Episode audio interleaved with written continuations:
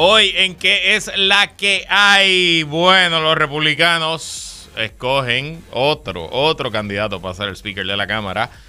Ahora a ver si aparecerán los votos en el floor. ¿De quién se trata? Les cuento. El IRS le metió una multa billonaria, billonaria con B a Microsoft, en parte por sus operaciones en Puerto Rico. Está de lo más interesante el asunto. Actualizamos la crisis en Israel y en el mejor panel hoy solamente con Jorge Sanders analizamos la tercera semana de la primaria en el PNP y el efecto del caos político en Estados Unidos y su imagen y prestigio internacional. Todo eso y mucho más en qué es la que hay que comienza ahora.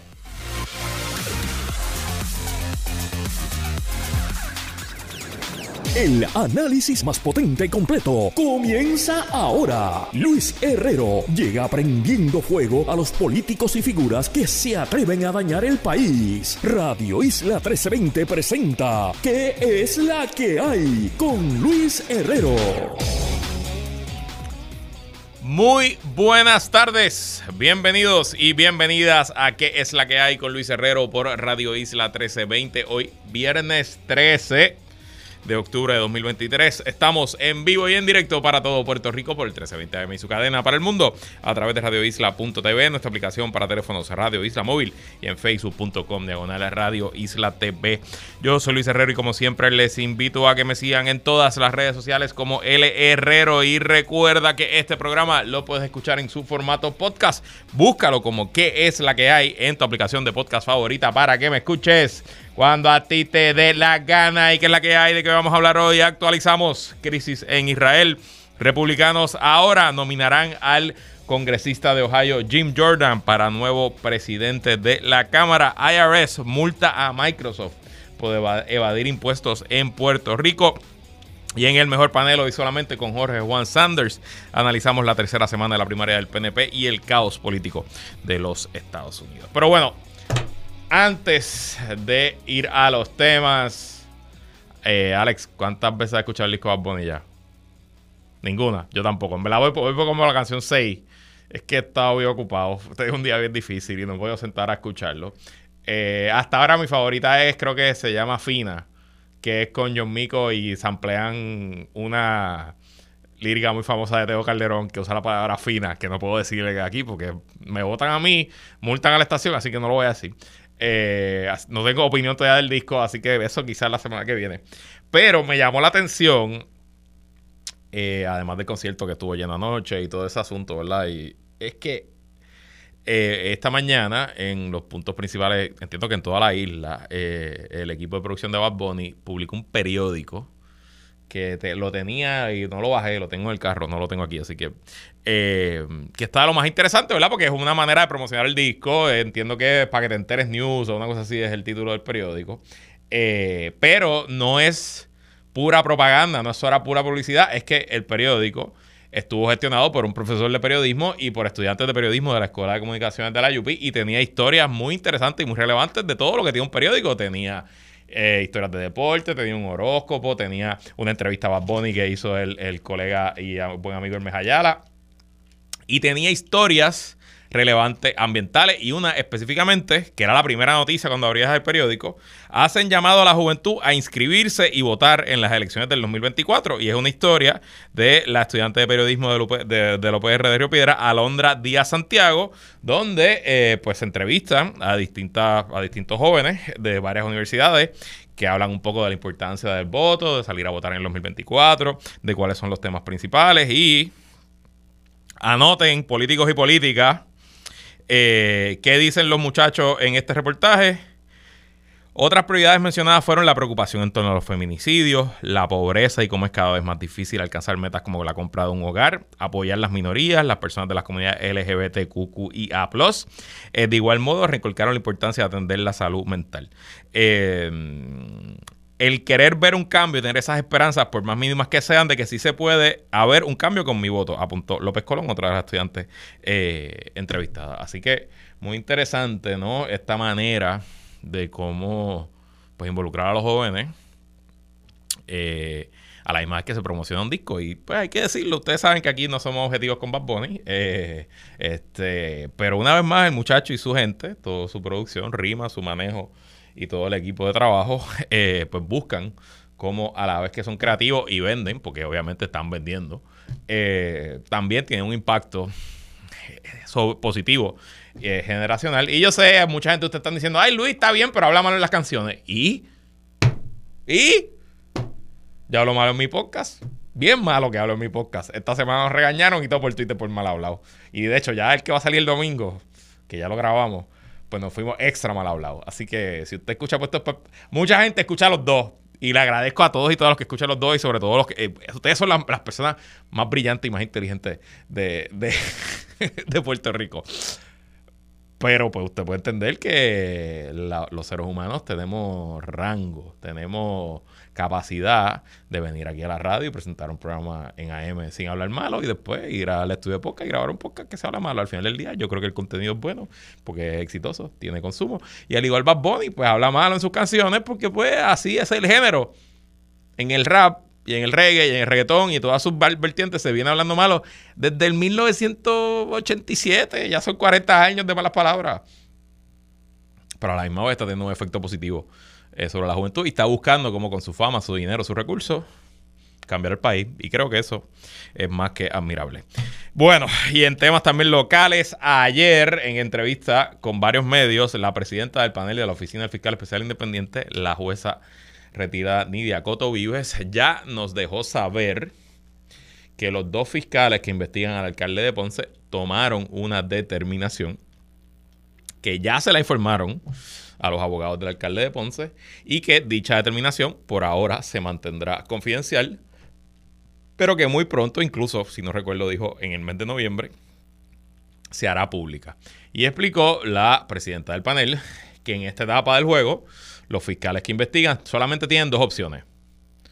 O radicar una acusación por los delitos que ellos entiendan que la evidencia demuestra, o enviar un informe al panel del FEI diciéndole eh, al panel de los jueces retirados que no había ningún delito porque pues investigaron, esto fue lo que hicimos, no encontramos nada, y el panel revisa ambas determinaciones y al final vota y decide si se acusa o si se coge un informe eh, negativo, un informe sin acusación. Y obviamente, pues como 2 más 2 es 4 y lo que se ve no se pregunta, pues no me parece que esa casualidad que la semana pasada, mágicamente, de momento, la prioridad número uno del alcalde de Ponce ha sido cambiar la sucesión de cómo funcionan las cosas en el municipio en caso de que él sea suspendido. Eh, y eso, pues el timing cuadra perfectamente con lo que dijo Nidia Coto Vive de que ya sus fiscales tomaron una decisión y le informaron a los abogados. Así que pronto, muy pronto, probablemente el alcalde de Ponce sea acusado y habrá que ver, obviamente, la seriedad de esas acusaciones, por qué delitos está siendo acusado. Porque hay una gran diferencia de ser acusado como el alcalde de Mayagüez de eh, negligencia en el cumplimiento del deber versus ser acusado de extorsión, soborno, apropiación ilegal de fondos públicos. Así que obviamente habrá que ver qué delitos son y habrá que ver qué evidencia hay en regla 6, esa primera etapa del juego, donde se han caído muchos casos del FEI. Por ejemplo, el caso de Mariano Gales, que se cayó en regla 6 y la semana que viene está la vista en alzada del segundo turno del bate que tienen los fiscales de la regla 6. Eh, y de hecho, comparten abogados. Mariano Gales, el alcalde de Ponce, excelente abogado, el licenciado Tono Andreu y su equipo. Eh, y en ese momento, en esa regla 6, si se le encontrase causa al alcalde, va a ser suspendido sumariamente. Y ahí, la crisis que el Partido Popular Democrático ha ignorado, pues hará mella porque todo eso va a ocurrir en medio del periodo de erradicación de candidaturas y el PPD tendrá que decidir si permite al alcalde de Ponce, que ayer le dijo a Pencha aquí al mediodía que va a radicar a mitad de noviembre, pues habrá que ver si el, PNP, el PPD le permite al alcalde figurar como candidato en la papeleta del 2024. En temas económicos aumentan las quiebras. Esto es una historia del nuevo día.com. El número de quiebras radicadas durante el mes de septiembre se disparó 41.4% en relación al mismo mes del año pasado, o sea, septiembre del 2022, según el resumen publicado por el Boletín de Puerto Rico. El mes pasado, unas 403 personas y negocios invocaron la protección del Código de Quiebra Federal. En septiembre del año pasado, el Tribunal de Quiebra Federal en Puerto Rico recibió unas 285 peticiones. 403 quiebras en un mes, pues son un montón. Sobre todo cuando el año pasado fueron 200, ¿cuántos? 285. Pero, poco de contexto. Las quiebras en los últimos tres años, en gran medida por los fondos de la pandemia. Por los fondos ALPA, por los fondos, el, chequecito mensual que ahora se me acaba de ir de la mente el nombre, eh, los préstamos PPP y todos esos asuntos, pues llevaron el número de quiebras, no solo en Puerto Rico, esencialmente en todas las jurisdicciones de Estados Unidos, a unos bajos históricos.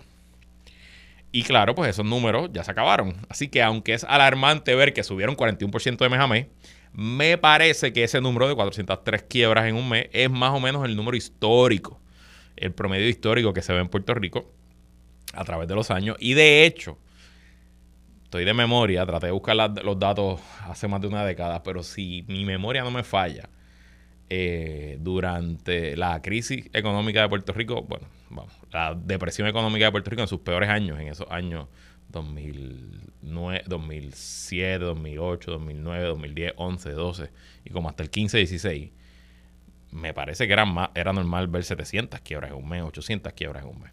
Así que en el contexto histórico, creo que lo que estamos viendo es que se está normalizando y regresando a más o menos el promedio de quiebras que debe tener nuestra economía eh, según el tiempo y no necesariamente es que estamos viendo un rápido deterioro de la situación económica del país. Obviamente, esto es solo un mes, una golondrina no hace verano, habrá que ver la tendencia en los próximos meses. Y bueno, pasando a la actualización de la crisis de Israel, ayer no hablamos de este tema, así que tengo noticias de ayer y hoy. Lo más importante es que temprano hoy, eh, en hora de Israel, el gobierno del primer ministro Netanyahu le dijo a la población del estrecho de Gaza, específicamente del área norte del estrecho de Gaza, que es la área más poblada y más urbana, que evacúen la zona y que se muevan hacia el sur del estrecho de Gaza. Y obviamente esto no es una operación sencilla, estamos hablando de que se le está pidiendo a más de casi dos millones de personas que abandonen sus hogares y se muevan y que se muevan a través de carreteras e infraestructura que ha sido bombardeada masivamente desde eh, el sábado para acá. O sea que usted le está pidiendo a las personas que ya están aterrorizadas, que ya están viviendo, en que están sin luz, sin agua, probablemente sin dinero, sin combustible, mucho, a que arranquen por carreteras y caminos devastados y se muevan al sur a hacer qué, porque a vivir dónde. No es como que en el sur los está esperando campamentos de refugiados o un gobierno que les ha montado todo. O sea que obviamente es una situación eh, muy complicada y muy devastadoramente triste. Eh, esto ocurre porque se especula eh, que en cualquier momento, quizás durante el fin de semana, el gobierno israelí, el ejército israelí, hará una invasión por tierra y las tropas israelíes que se han, han movilizado y amasado en la frontera norte del estrecho de Gaza, pues entren físicamente a ocupar el eh, territorio eh, palestino. De hecho, hace unos minutos el primer ministro Netanyahu dio un mensaje al país eh, como comienzo del, del sábado, del día ¿verdad? semanal de la fe judía, donde se especulaba que ahí iba a anunciar el comienzo de la invasión, pero no, no lo hizo. Simplemente fue un mensaje un poco más genérico diciendo que el castigo a los opositores y a los enemigos de Israel apenas está comenzando. Y a la misma vez que el gobierno israelí le pide a los residentes del norte del estrecho de Gaza que se muevan, Hamas, el grupo terrorista que gobierna el estrecho de Gaza, eh, le pidió a los eh, residentes que se queden allí, que no se muevan. Eh, así que obviamente pues ya se podrá imaginar el conflicto y lo difícil que debe ser la situación para esos residentes que por un lado le dicen muévete que te voy a bombardear y por otro lado el grupo que de facto gobierna les dice no, no, quédate en tu casa y mantente ahí como, no sé, escudo humano. Eh, por otro lado, aunque el miércoles, si no me equivoco, habíamos dicho que Egipto se había negado a abrir un corredor humano y permitir abrir que a través de la frontera de Egipto con el estrecho de Gaza salieran personas, eh, bueno, pues Egipto sigue en negociaciones, así que no es que se negó tajantemente. Eh, hay negociaciones tanto con Estados Unidos, Israel y Egipto para que eso ocurra, pero obviamente a esta hora que estamos grabando no ha ocurrido y se sigue intensificando el asunto. Y bueno, ayer como saben, se ha hablado mucho de esta noticia de que como durante los ataques terroristas del pasado sábado, eh, las tropas y las fuerzas de Hamas eh, pues mataron niños y bebés. Se hablaba de un reportaje que había salido de 40 niños, bebés que habían sido decapitados. Eh, y bueno, pues como está sucediendo ahora en el ambiente ecosistema mediático moderno, pues empezaron a decir que eso no era verdad. incluso no hay evidencia clara y fija de que en efecto 40 es el número de bebés que fueron decapitados, pero ayer el gobierno de Israel fue a su cuenta de Twitter oficial, la cuenta que es Israel, y puso una foto de un bebé que murió eh, eh, a manos de eh, milicianos terroristas de Hamas. Em, y la foto a mí me afectó, aquí hablando con ustedes me, sigue afectando. me afectó mucho ver sobre todo el pañal del bebé, porque yo pues mis días ahora son días de cambiar pañales y, y pues nada, fue, fue, bien, fue bien difícil. Eh, y entonces, para acabar de dañarme el día y el día todos y todas, luego de eso vi un reportaje de la BBC dentro de Gaza, donde un corresponsal de la BBC en Gaza, que es palestino y que vive en, en, en el estrecho de Gaza, pues fue a un hospital en Gaza, que estaba repleto, hasta todos los pasillos, gente afuera, hospital que ya no tenía luz eléctrica, que ya los, congeladores no tenían espacio para los, cadáveres. Y allí pues también vi a una niña, ya no una bebé, una niña quizás de 4 o 5 años, que estaba esencialmente con su con la pierna, con los huesos por fuera, eh, llorando, desconsolada, gritando desconsolada, y eso pues también me afectó ahí un poco pues no importa del lado que usted esté o a quien usted favorezca, o si usted es Team Israel o Team Palestina. El nivel de la tragedia humana que estamos viviendo y, la capacidad de horror y de terror y de causar daño a la que podemos llegar los humanos, eh, con razón o sin razón, realmente todavía es, estremecedora y, y, y, nada, es muy difícil hablar de estos asuntos y lo único que les vuelvo a pedir, que es lo que he tratado de hacer toda esta semana y trataré de seguir haciendo, es que no, no se deje llevar tanto. Obviamente indígnese, claro que sí, y estremezcase y sienta los sentimientos que quiera sentir como, como un ser que respira aún y que afortunadamente con todos los problemas que tenemos en este país, no, uno de los problemas no es acostarse a dormir pensando que una bomba le va a caer en su techo. Pero no se radicalice. Por favor, porque al final del día tan malo es el terrorista que mató al bebé como el político que permitió que ese terrorista tomara control para sus acciones políticas particulares y ahora le tira una bomba para matar otro bebé. Y de hecho, el nivel de desinformación y de fake news y de eh, que está circulando es increíble. Tanto así que hoy eh, la CEO de CBS News, eh, Wendy McMahon, ella participó en un foro del medio digital Axios. Y hablando de este tema específicamente, dijo que la redacción de CBS News ha revisado más de mil videos, mil videos de la guerra entre Israel y Hamas en estos días. Y que de esos mil videos, aproximadamente solamente 10% de esos videos se pueden usar en las noticias de CBS. Y ella dice, en gran parte es porque la inmensísima mayoría de los videos que le llega a la redacción de CBS son o videos falsos, o videos fabricados por inteligencia artificial, o videos viejos de o conflictos en Palestina o conflictos en otros lugares del mundo que se están pasando, intentando que pasen como videos actuales del conflicto. Y si eso le está pasando a CBS News, que tiene recursos y tiene una reacción completa para revisar y hacer fact-checking antes de publicar, pues imagínese lo que le está pasando a usted en Twitter. O lo que le está pasando a en Facebook. O que le está enviando su amigo pro Israel o su amigo pro Palestina por WhatsApp. La cantidad de propaganda y desinformación es gigantesca. Y de hecho hago eco a lo que dijo aquí Esteban el martes y lo dijo ayer Esteban Gomejeo en el martes de contingencia y lo dijo ayer nuevamente en eh, su cuenta de Twitter, que si algo nos han demostrado los conflictos contemporáneos, ya sea la invasión rusa-ucrania o esta guerra entre Israel y Hamas, es que la verdad ya no importa. Lo que importa son los objetivos políticos de los jugadores y ellos usarán los medios a su haber para adelantar sus objetivos y la verdad, tristemente, es otra víctima de esta guerra.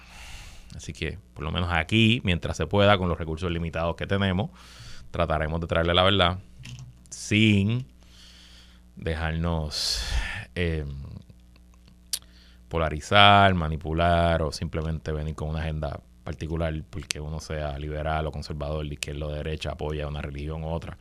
Eh, y simplemente no, pues traerle la mejor eh, imagen, fotografía de lo que está ocurriendo en esta gigantesca y tristísima tragedia humana.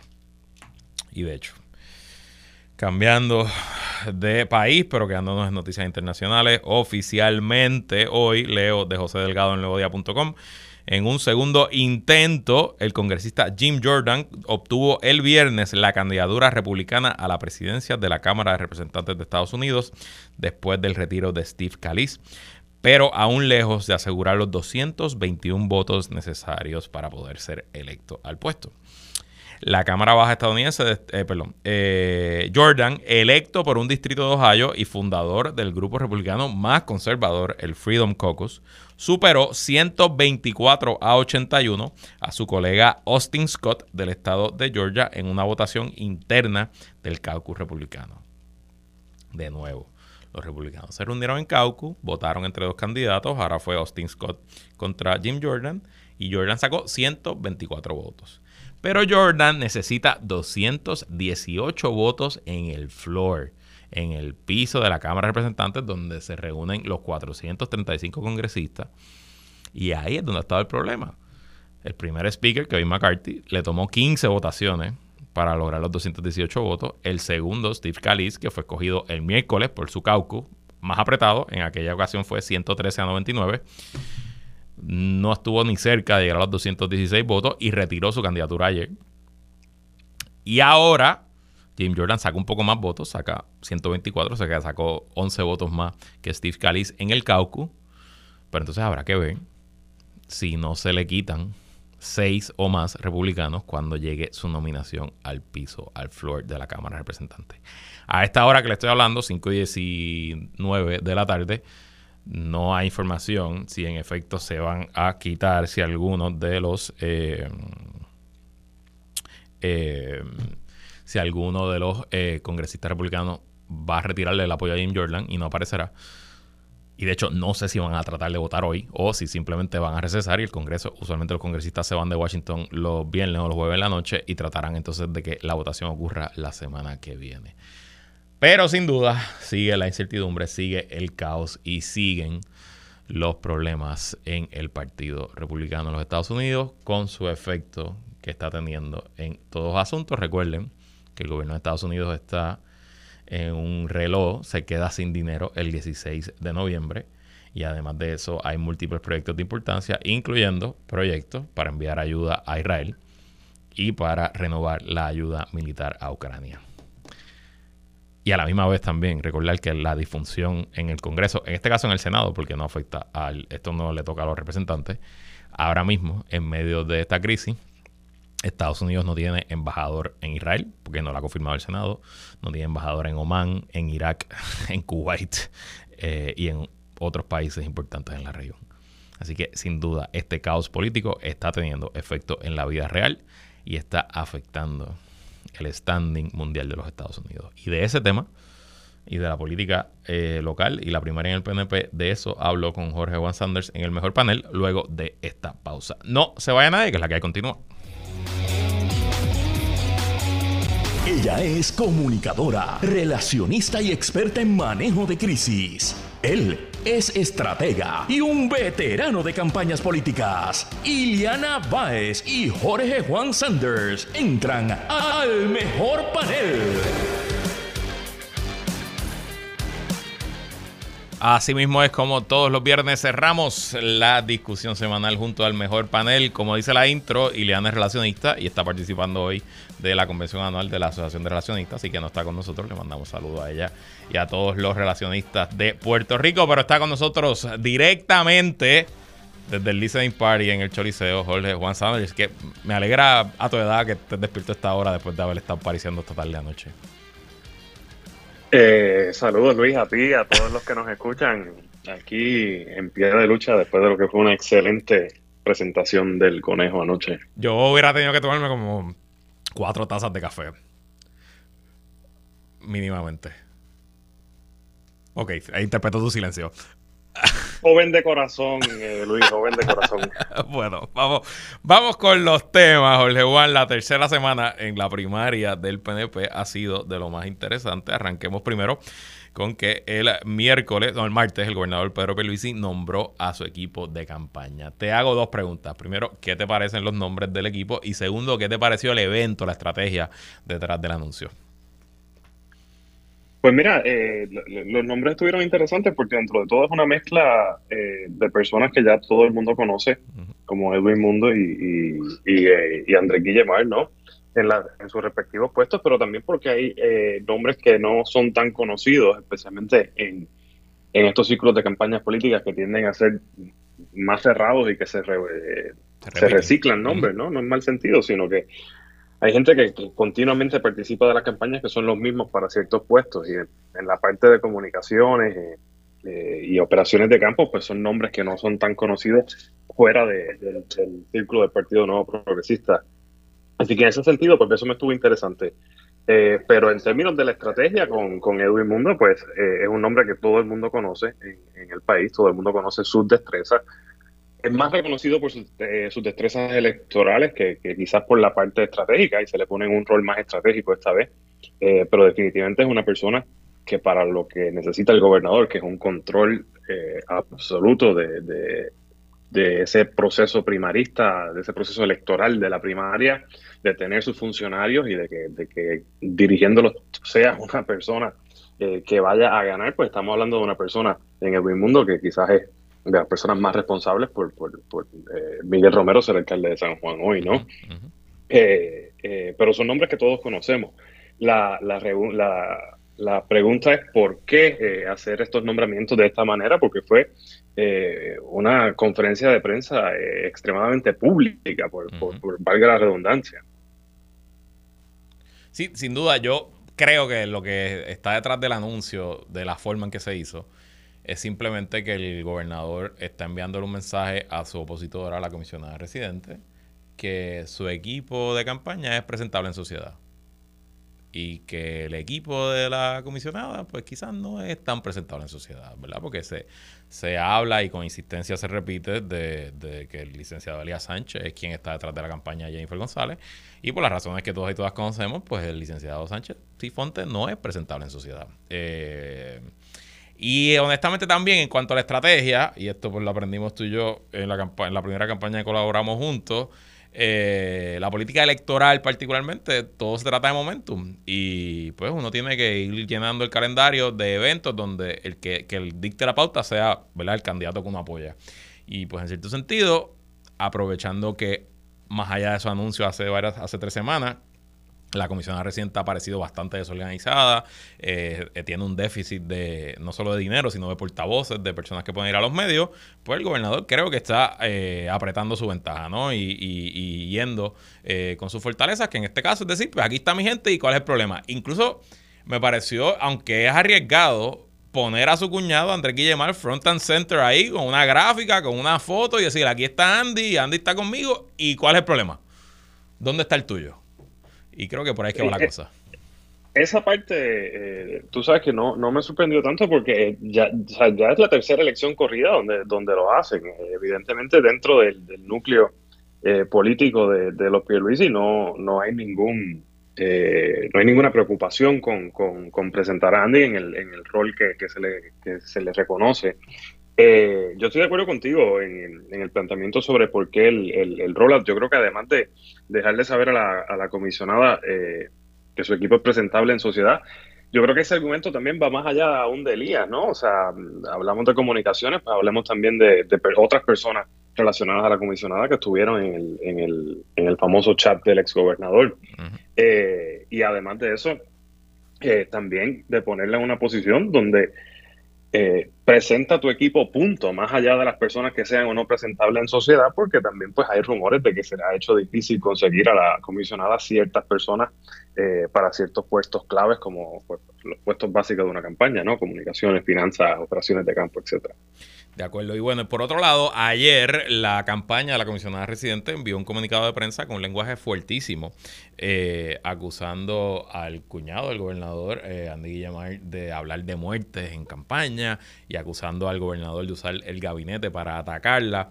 ¿Qué te parece esa estrategia de la comisionada de cantar foul, de que el gabinete esté hablando? ¿Y qué te parece de que el gabinete, el secretario de Salud, el secretario de Hacienda, entren eh, al ruedo político a contestarle propuestas a la comisionada residente?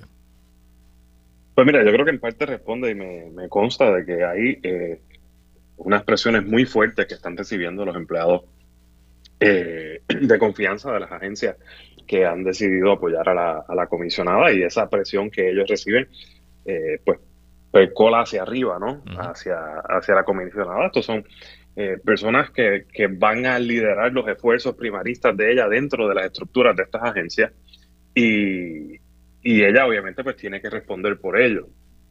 Eh, segundo, me sorprende eh, la, forma no tan abierta, pero tan, tan coordinada y estructurada que los secretarios de agencia en efecto están eh, pues dejando clara cuál es la línea de, del gobernador, por ponerlo de una manera.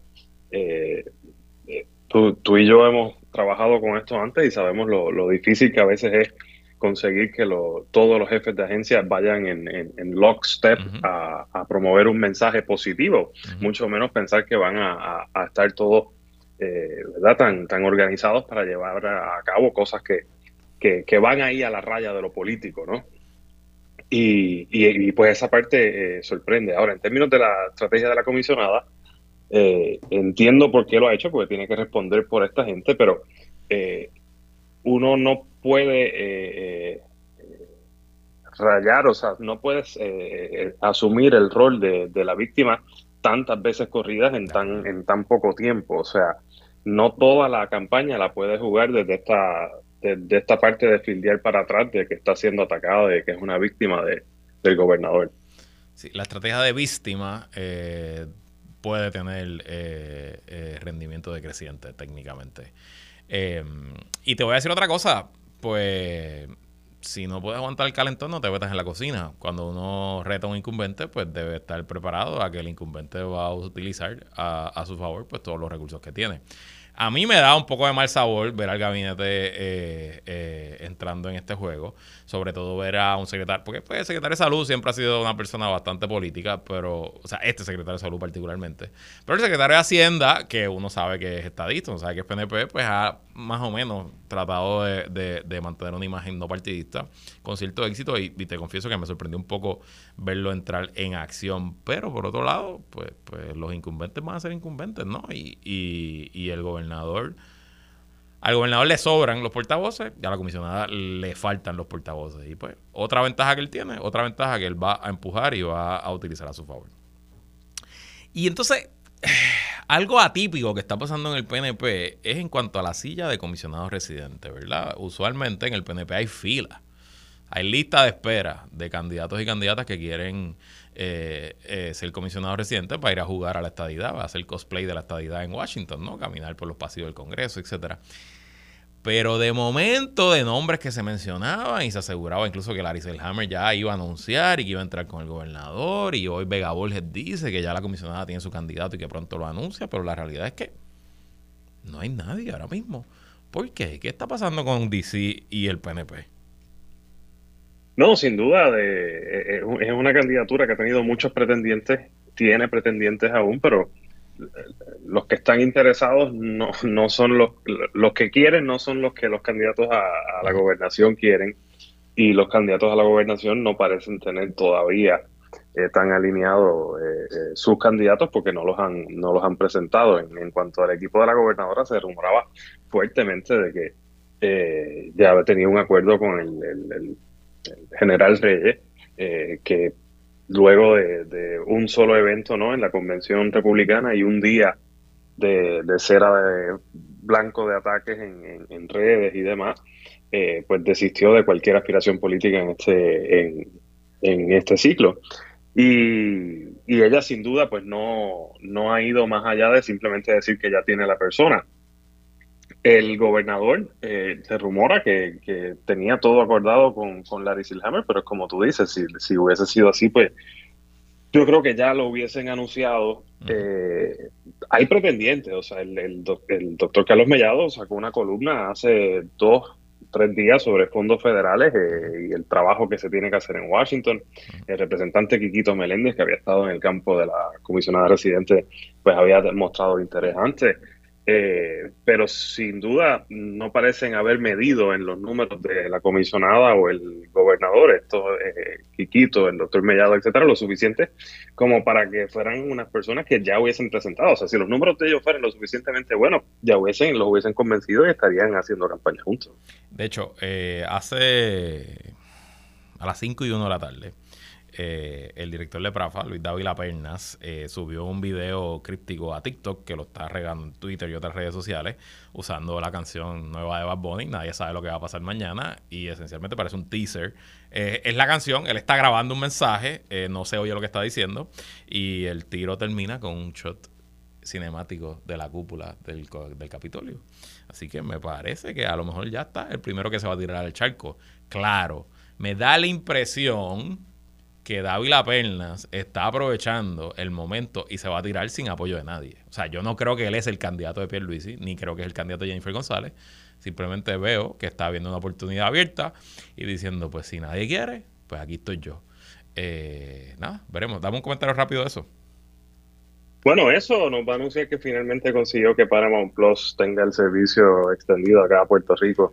Eh, una de sus grandes otras luchas que tiene al momento Mira, yo sin duda creo que si él se va a tirar ahora es como tú dices por su cuenta, o sea, el, name recognition de él haya o no hecho una buena labor en Prafa no, no es lo suficiente como para que haya medido eh, en ninguna encuesta y, obviamente pues eh, la cercanía a las estructuras del partido, etcétera, pues más allá del tiempo que haya pasado eh, reciente, pues no, no está ahí. Lo que sí es que eh, eso no quita que no es del todo una locura esa candidatura. De, en efecto, estoy de acuerdo contigo. Yo veo un camino que pudiera salir electo y eh, la política aborrece los vacíos. Él está viendo un vacío, pues lo intentará llenar.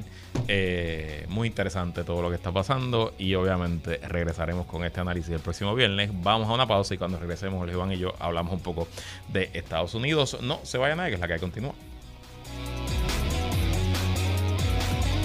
Regresamos y seguimos conversando hoy solamente con Jorge Juan Sanders en el mejor panel. Bueno, eh, hace unos minutos los eh, republicanos, el caucus republicano, escogió al representante Jim Jordan de Ohio como su tercer candidato a Speaker de la Cámara. Ahora la expectativa es si tendrá los 218 votos en el floor para convertirse en el presidente de la Cámara en propiedad. ¿Será Jim Jordan, Jorge Sanders, la solución para los republicanos y bueno, para Estados Unidos?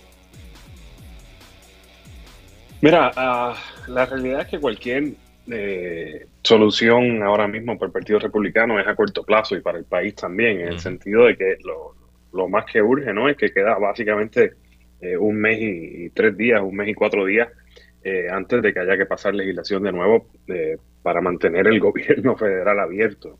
Eh, obviamente hay otra legislación eh, apremiante ahora con, la situación que ha surgido en el Medio Oriente eh, y la necesidad de, asignar fondos y que el presidente ha hecho un llamado, que es un llamado necesario, pero que también obviamente aprovecha el momento político donde sabe que los republicanos no tienen cómo responder un llamado a que el Congreso provea los fondos necesarios eh, para, para, la situación eh, que se está desenvolviendo allá. Eh, no tiene los votos ahora mismo, esa es la razón que, que, han decidido irse por el weekend. ah, ya, ya, se fueron, es que no lo sabía. Ahorita pregunté, ¿ya se fueron de weekend? Sí, ya se fueron, ya se fueron de weekend, eh, así que han decidido retomar esto. Obviamente tiene hasta el martes ahora para tratar de conseguir suficientes votos para llegar a los 218. Eh, obviamente no, no habla bien, o sea, una mayoría eh, contra 80, 82 votos, creo, de, una persona que realmente entró en esa carrera horas antes de, esto y que no había hecho ningún tipo de campaña. Jim Jordan es una persona que tiene también eh, un trasfondo eh, que, ha salido a relucir y que va a seguir eh, saliendo a relucir y que la oposición interna, o a veces aún más que los propios demócratas, van a hacer hincapié en ella de cuando era trabajaba en una escuela y fue coach de un equipo de, lucha donde hubo unos señalamientos posteriores de abuso. Eso no es un candidato perfecto y a largo plazo definitivamente, en mi opinión, no es la solución, ni para los republicanos ni para el país. De acuerdo, y él es, por ejemplo, la cara de la oposición al presidente Biden en el tema del residenciamiento, las investigaciones. Él es esencialmente el principal aliado de Donald Trump en, el Congreso, eh, el aliado de mayor, no el principal, pero el de mayor eh, perfil, y se convierte en el speaker, pues obviamente, esencialmente es tener a Donald Trump de speaker. Y eso no es bueno para Estados Unidos y yo también creo que no es bueno para los republicanos. Eh, al final del día, este caos en que han sumido al, país y, este extremismo em, fue lo que le costó la elección de, medio término del 2022, elección que aquí analizamos un montón antes, durante y después y que hasta estamos todos sorprendidos del resultado. Eh, y que la mayoría tan exigua que tienen hoy los republicanos es resultado directo de ese extremismo que representa Jim Jordan. Así que es un poco como darse contra la misma pared, pero ahora en vez de darse caminando, es corriendo a toda la velocidad posible. Y te pregunto, ¿qué efecto está teniendo esto sobre, y digo entre comillas, la autoridad moral de Estados Unidos a nivel internacional en medio de la crisis en Israel, la guerra en Ucrania? y los múltiples asuntos, ¿verdad?, que están pasando o que pudieran pasar en los próximos días y meses. Pues mira, obviamente eh, afecta la capacidad de Estados Unidos reaccionar a situaciones como la que están eh, surgiendo ahora y, obviamente pues hace lucir a, Estados Unidos en, cierta parte como, como un país que no, no, puede funcionar en tiempos de emergencia eh, o en tiempos apremiantes como estos, pero a la misma vez, eh, autoridad moral pues realmente ante el mundo eh, hace mucho tiempo que, Estados Unidos pues ha dejado de ser eh, un referente, los países han, comenzado a mirar hacia ellos mismos y hacia su, su, su. Los vecinos más cercanos, más que hacia Estados Unidos en ese, en, ese campo, pero eh, independientemente también, por otro lado, yo creo que la, la figura del presidente eh, eh, es la que ayuda a definir, ¿verdad? Esa, ese prestigio o no, esa reputación o no, ese sentir o no que tienen las personas en, esto, en, otros países sobre Estados Unidos, más que las legislaturas y también lo que está sucediendo en Estados Unidos ahora mismo, vamos, que no es muy diferente de lo que pasa constantemente en, sistemas de gobierno en, países de toda la Unión Europea y, demás. En el propio Israel, de hecho, que van como por el tercer gobierno en tres años. Eh, sí, fíjate, es un, es un punto interesante. Em, obviamente, Estados Unidos y a través de su historia, su, su, sistema político siempre ha habido tensión entre los nativistas, los que quieren, no quieren mirar para el mundo, y los, pues, que, los internacionalistas que quisieran que Estados Unidos sea el poder global principal, etcétera. Y me parece que de la Segunda Guerra Mundial para acá, pues son los, los o sea, es que no quiero usar el término globalista, porque ese término está tan manchado ahora con las teorías de conspiración, pero la, tendencia internacionalista, ¿no? De, de, proyectar poder, eh, tanto militar como poder suave, eh, a través del planeta, pues, pues ha sido la tendencia entre republicanos y demócratas, y ha habido consenso. Eh, y sin duda, pues Donald Trump y su movimiento populista de derecha representan en gran medida ese nativismo y yo pues me, preocupa. Eh, al final del día, la influencia de Estados Unidos eh, a nivel global, quien la sustituiría sería China, sería Rusia, quizá India, y eso pues no necesariamente implica un sistema global mejor al que tenemos ahora, probablemente implica un sistema peor.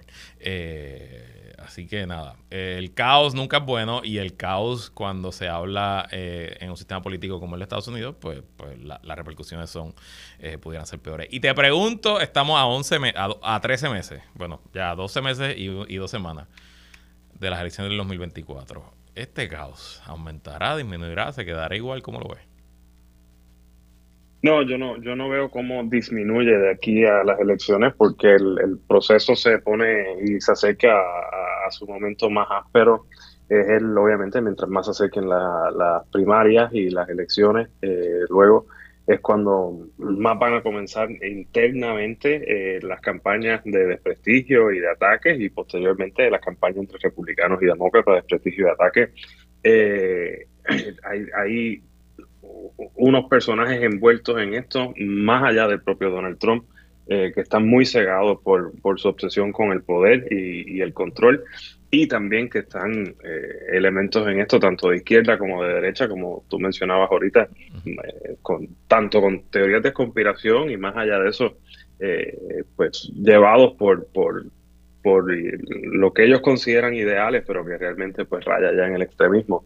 Y, eso percola al, sistema político y percola a, a, los representantes y senadores. Y es la razón que estamos viendo lo que estamos viendo ahora, donde aún dentro del Partido Demócrata no pueden ponerse de acuerdo para escoger una persona para liderarlos en la Cámara en un momento tan apremiante. Tristemente, se va a poner peor antes que se ponga mejor. Creo que eso es lo que está y eso es lo que va a pasar. Y recuerda que no solo es el problema en la Cámara, los temas internacionales, es que también el año que viene Donald Trump va a enfrentar por lo menos dos juicios. y who knows por dónde va a terminar esa, ese disparo. Jorge Juan Sanders, eh, nadie sabe lo que va a pasar mañana, pero yo sí sé que ya se nos acabó el tiempo, así que gracias por estar aquí en otra dosis de positivismo los viernes. Muchas gracias Luis a ti y a todos los que nos escuchen. gracias a ti, gracias a todos y todas por sintonizar. Otra semana más de qué es la que hay. Siempre, siempre agradecido de su patrocinio. Quédese con nosotros, la mejor programación y análisis de la radio puertorriqueña continúa en Radio Isla 1320. Lo próximo, el informe del tiempo con Sugeli López Belén. Hasta el lunes, buen fin de semana.